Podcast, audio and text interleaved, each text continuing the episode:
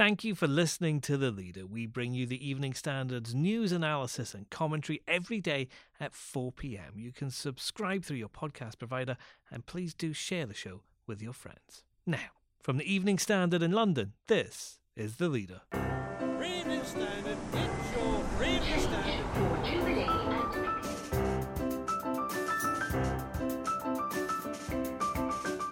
Hi, I'm David Marsland. Locking down doors and shutting up shop. How fear is following the coronavirus spread in China. Toyota shut down several of its plants there. We've seen Starbucks close 2,000 of its 4,000 shops over there. McDonald's and KFC also closing stores. The Evening Standard's Alex Lawson speaks to the leader as the UK prepares to fly its citizens out of Wuhan and straight into quarantine. Also, When Boris Johnson became Prime Minister, I guess we all thought that the special relationship between Britain and the US would be improved through his friendship with Donald Trump. But it hasn't necessarily worked out that way. US correspondent David Gardner on tension between the White House and Downing Street with America's Secretary of State Mike Pompeo in London. And Pistols, The Clash, The Buzzcocks, you know, The Jam, The Stranglers, they all played there. It just has a reputation for being a great place to see music. protecting grassroots music, arts correspondent Robert Dex hails special status being given to the iconic 100 Club in London.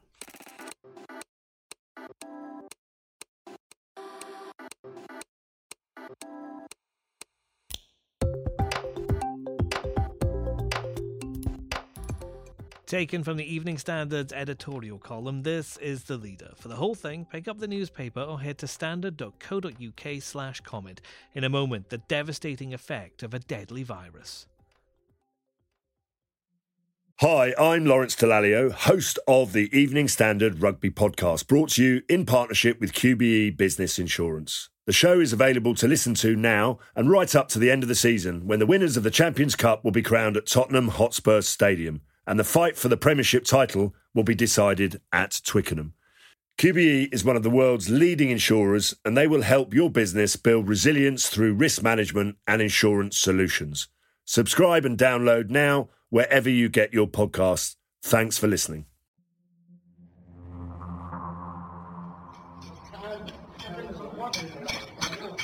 Inside Wuhan, barricades go up in a city being locked down. With the streets empty, it's being compared to a ghost town. But the 11 million people who live there are refusing to be cowed by coronavirus.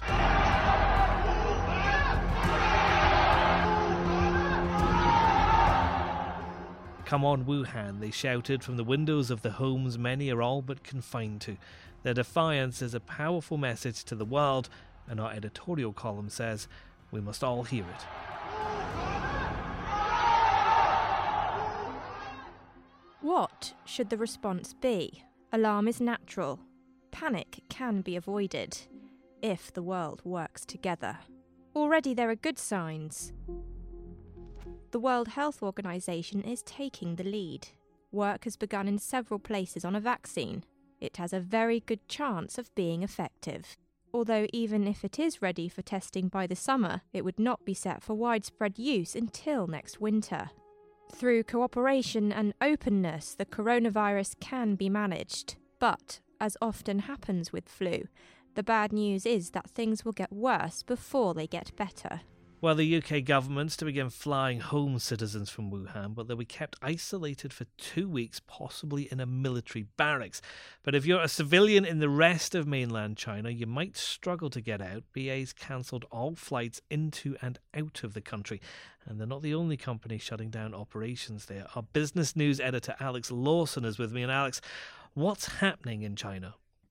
Yeah, so I think what we've seen is in the early days of the virus outbreak that the obvious companies you'd expect to be affected, the hoteliers, the travel companies, the retailers, including Burberry, which is one of the biggest uh, British brands, uh, have seen an effect. And now we're seeing that sort of next wave of companies react uh, to this outbreak. So today we've seen uh, Toyota shut down several of its plants there. We've seen Starbucks close 2,000 of its 4,000 shops over there. McDonald's and KFC also closing stores.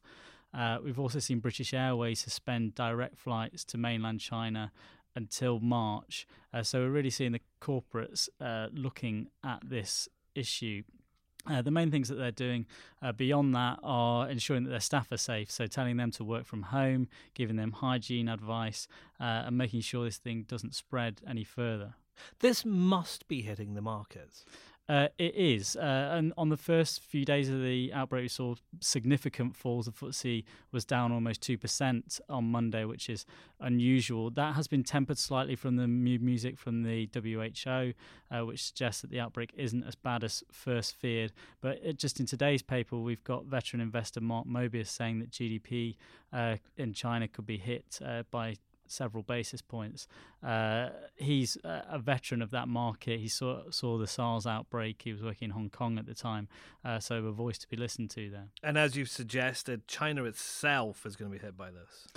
Yeah, I think so. I mean, we've got to take the bigger picture, which is they're in the middle of a significant trade war with the US. Obviously, we've had the signs that Washington and Beijing are willing to work together, and we've had some agreements there. But long term, it doesn't look like a great position to be in uh, for China. We've already seen economic growth there slowing uh, to around six percent, which is still a, a, knockout number, of course, um, but not the gains that it was uh, seeing before that. So this won't help that situation.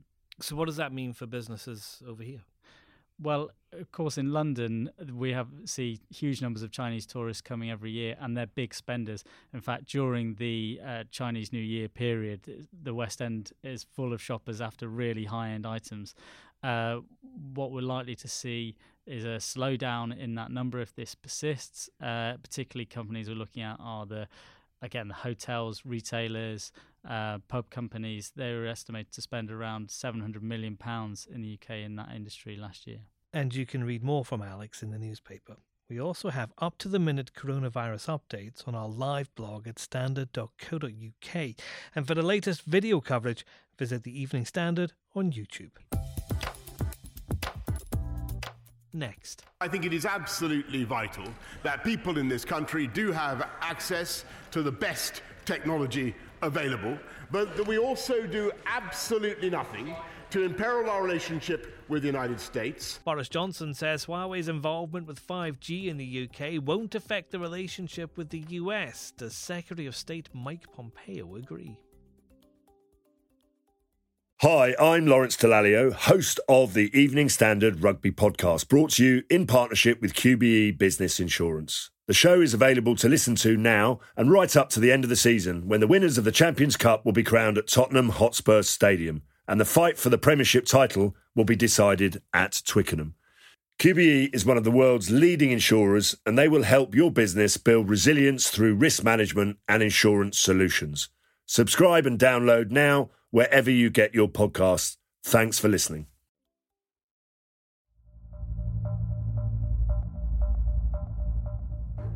The US Secretary of State Mike Pompeo is in London for meetings with the Prime Minister and Foreign Secretary. That's a day after the UK rejected American concerns over Huawei's involvement in 5G here, and it's not the only cause of tension between the two countries right now. Our US correspondent David Gardner's in LA. David, there's a bit of a strain on relations between Downing Street and the White House right now, isn't there? When Boris Johnson became Prime Minister, I guess we all thought that the special relationship between Britain and the US, that had been somewhat fragile in recent years, would be improved through his friendship with Donald Trump. But it hasn't necessarily worked out that way. First, there was the Anne affair, the diplomat's wife who was involved in an accident with a teenage motorcyclist and then hot footed it back to America. She's still there, uh, refusing to come back. Conversely, of course, there's the Prince Andrew and Jeffrey Epstein situation, where the FBI want Andrew to go over to the United States or at least acquiesce to an interview. So far, he's refused to do that. It reminds me somewhat of the whole situation in Love Actually, the movie, where Hugh Grant's Prime Minister stands up against the American president. In this case, of course, there's no David Beckham's left foot, maybe Harry Kane's hamstring. But, but it, it, it's a situation perhaps where Mr. Johnson wants to show that he's not Donald Trump's puppet, that Britain has its own mind, and he doesn't want to be cast in the same kind of light as Tony Blair was with George Bush. David, yesterday, three Republican senators wrote to the Prime Minister warning that any post Brexit deal could be threatened if Huawei was allowed to be part of the UK's 5G network. And yet it will be. So, Is that likely to have any impact? There's certainly a re- very real possibility that the Americans will refuse to share intelligence with Britain. Britain's one of the so called Five Eyes nations where they share, give and take uh, intelligence uh, information that may be of any mutual benefit. With America's suspicions about spyware involved in the Chinese technology, that may very well cause a problem.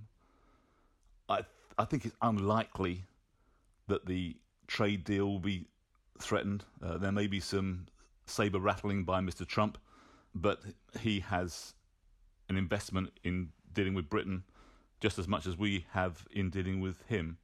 At the end of the day, probably not enough, enough to really fracture the special relationship, but it will test it some more. Now, London's 100 Club is a place where you can take a risk, lay down a few pounds for a ticket, and you just might get treated to the next Louis Armstrong, David Bowie, or Johnny Rotten. Every one of them has played its cavernous red basement, and now it's been given protected status, which will help it stay alive in a time when live music venues are struggling to survive. The Evening Standard's arts correspondent Robert Dex is covering the story. And Robert, why does the 100 Club deserve this? I mean, it's been a, a, huge part of London's music scene since 1942, which so, sort of speaks for itself. It started out as a jazz bar, um, and there's a little bit of social history there. Um, a lot of the first crowd were American GIs wanting to hear the sort of music they heard at home, which meant American jazz came over, which meant British musicians and British fans heard that music, turned it around, did something a bit more, bit different with it, and then you had the whole sort of jazz scene exploding after the war from that. I mean, after that as well, I mean, as if that wasn't enough, in the 70s it was one of the places to see, you know, punk bands when they started out. The Pistols, The Clash, The Buzzcocks, you know, The Jam, the Stranglers, they all played there. It just has a reputation for being a great place to see music. I mean, it's hard to believe now because the, Stones seem to never stop touring, but there was a while in the 80s they didn't play.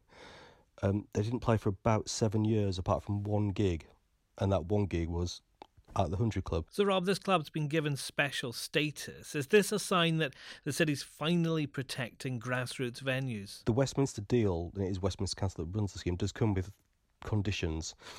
And I think the sticking point is the organisations that qualify for this rate relief must be not for profit. Now, I know local government is starved of, of money and they they don't give, give away cash easily. But um, I think at some point they're going to have to look at maybe some kind of rate relief, maybe not 100%, but on, on a sliding scale to places that are for profit venues because things really are that difficult.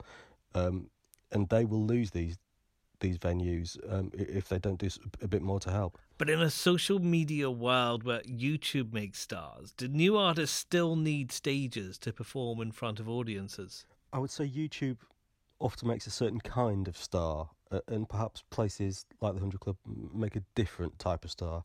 Um, people who are perhaps more interested in the craft of live music than say what they can do in the studio. Um, we will always need stages. I mean, it's not even actually just about live music. I mean, the Hundred Club is famous for being one of the first places to have a Northern Soul night in London. Now, those Northern Soul records, you can hear them on the radio, you can go on YouTube, but the people who love that music want to be with other people who love that music, listening to it at the same time. It's it's that simple. So yeah, we definitely need we need venues like the Hundred Club, but we need more to be done to help them. And that's the leader. Subscribe through your podcast provider and get in touch with us on social media with the hashtag The Leader Podcast. We publish every day at 4 pm, so let us know what you'd like to hear. We'll be back tomorrow.